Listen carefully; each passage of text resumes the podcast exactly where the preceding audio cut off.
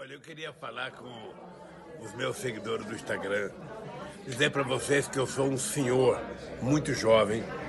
Eu tenho 74 anos do ponto de vista biológico, mas tenho 30 anos de energia e 20 anos de tesão, tá? Só para vocês ficarem com inveja desse jovem que está falando com vocês.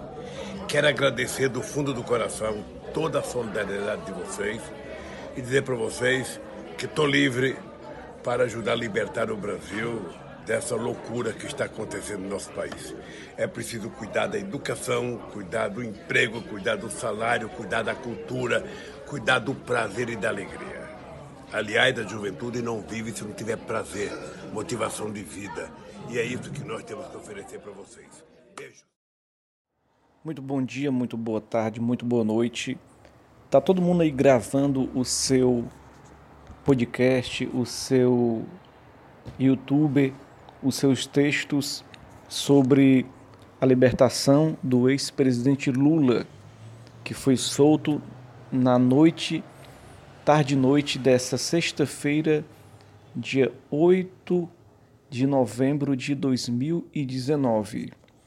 O ex-presidente Lula passou 580 dias preso na carceragem da Polícia Federal de Curitiba, de onde recebeu dois prêmios Nobel da Paz, o visitando, o Pérez Adolfo Esquivel, um deles, é, recebeu também é, autoridades linguísticas como Noah Chomsky, Danny Glover, ator do Máquina Mortífera, aquele ator que fez o Máquina Mortífera com Mel Gibson. Também recebeu o, o Fernandes, que acabou se elegendo presidente da Argentina, ao lado de Cristina Kirchner. Recebeu Leonardo Boff, recebeu representantes do Papa Francisco e demais autoridades do mundo político visitaram a cela do Lula de Curitiba. Lula, que teve ao seu lado durante todos esses dias uma vigília que todos os dias dizia: Bom dia, presidente Lula, boa tarde, presidente Lula e boa noite, presidente Lula. Então, o Lula ficou aí esse tempo todo preso, é, quase um ano sem poder falar com a imprensa acho que praticamente um ano sem poder se comunicar com a imprensa. É, principalmente no período da eleição, foi proibido de se comunicar com a imprensa, teve os seus direitos cassados, até porque a liberdade do Lula é só um passo para tentar reverter essa situação toda que se encontra o ex-presidente Lula. Por quê? Porque o ex-presidente Lula é um preso, foi um preso político. Por quê? Porque o The Intercept Brasil mostrou, Glenn mostrou todo o conluio do Ministério Público, Deltan Dallagnol e outros procuradores em, em conversas privadas no Telegram, junto com Sérgio Moro, um conluio espúrio para é, condenar o Lula sem provas no triplex do Guarujá, que não foi provado que ele obteve esse triplex, essa vantagem e também as reformas do sítio de Atibaia que não eram do Lula. Era do amigo do Lula, mas que ele frequentava, mas o sítio de Atibaia, de Atibaia não era dele. E também a questão de, de que o Lula deveria ser, ter sido investigado em São Paulo e não em Curitiba. O foro do Lula em São Paulo, domicílio eleitoral do Lula em São Paulo. Então ele não poderia responder processos em Curitiba, não é o o local de sua residência. Então, tudo isso é, permitiu que o Bolsonaro chegasse ao poder e o ministro da Justiça, Sérgio Moro, ganhasse esse cargo como recompensa pela prisão do Lula, mas a suspeição dele vai ser julgada em breve. Em breve vai ser julgada a suspeição do do Sérgio Moro e a anulação do processo e o direito do Lula, seus direitos políticos restabelecidos. Né? E é uma festa, uma festa em Curitiba, pela libertação, Lula com, com as pessoas que ficaram com ele na vigília, e logo mais, nesse sábado, os o pessoal vão se reunir com Lula em São Bernardo do Campo. Realmente eu queria estar lá, realmente. Se eu pudesse, eu iria mesmo. Se eu tivesse essa possibilidade, eu estaria em São Bernardo do Campo para acompanhar esse momento histórico do ex-presidente Lula, nesse momento marcante da sua história.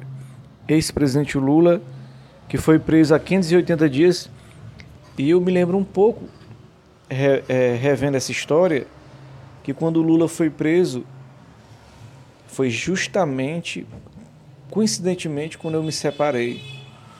Quando eu me separei da minha última esposa, como deixei, como deixei a casa dela, né, que a casa era dela, e vim morar no centro de Fortaleza. E quando eu vim para essa nova etapa da minha vida, foi, essa, foi durante todo esse período que o Lula teve preso. Foi nesse período que a minha vida teve poucas mudanças, algumas importantes. Meu trabalho de web rádio realmente me consolidei nesse trabalho de web rádio com esporte, né? Fazendo o que eu sempre sonhei.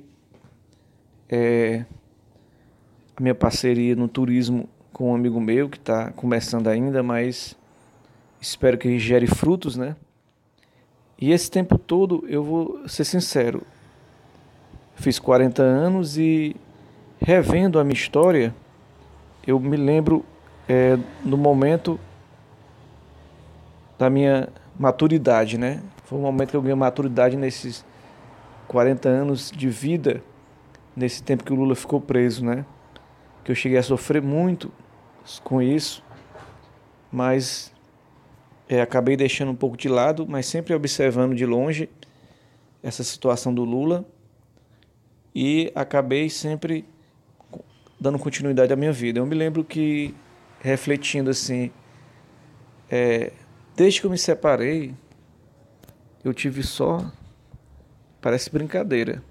Só tive duas vezes que eu tive um relacionamento íntimo com mulher nesses tempos que eu tô que o Lula teve preso e que eu estou separado com a mesma mulher. Eu tive duas relações sexuais que a última foi em maio. Eu estava pensando aqui, mais ou menos oito meses que eu não tenho uma relação íntima, relação sexual, né, com ninguém. Tem uma companheira, né? Tem uma pessoa que eu estou saindo, mas é, nós estamos realmente preservando-se nesse sentido, né? Eu tive refletindo como minha vida mudou.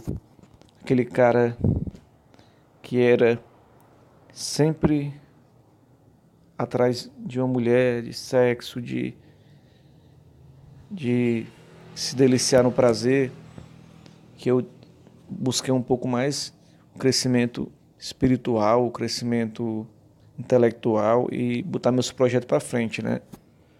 E foi uma virada na minha vida importante, que eu deixei de focar mais em mulheres, apesar de as mulheres serem sempre importantes na minha vida, sempre estar do meu lado, amigas, mães, irmãs, pessoas que estão ao meu redor, são importantes.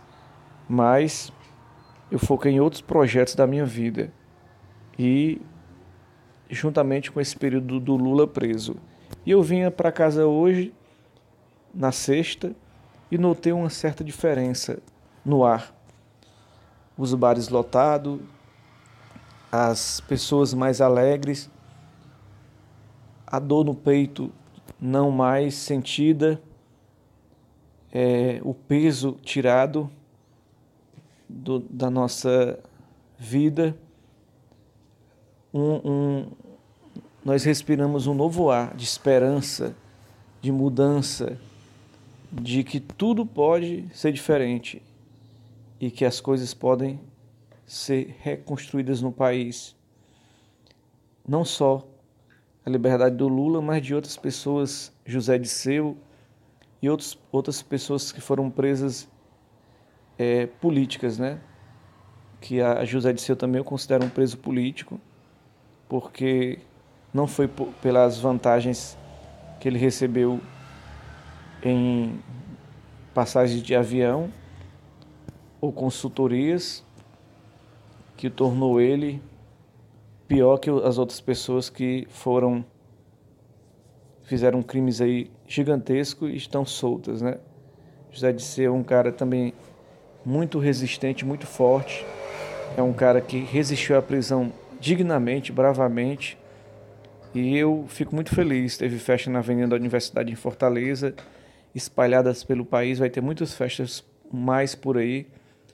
Não pude ir realmente, mas estarei em outras oportunidades, sempre junto com a militância petista no Lula livre. Agora a batalha é por Lula inocente. Lula inocente para um Brasil melhor e menos triste e menos sombrio e menos autoritário. Valeu, galera. Eu sou Carlos Emanuel. Esse podcast é a minha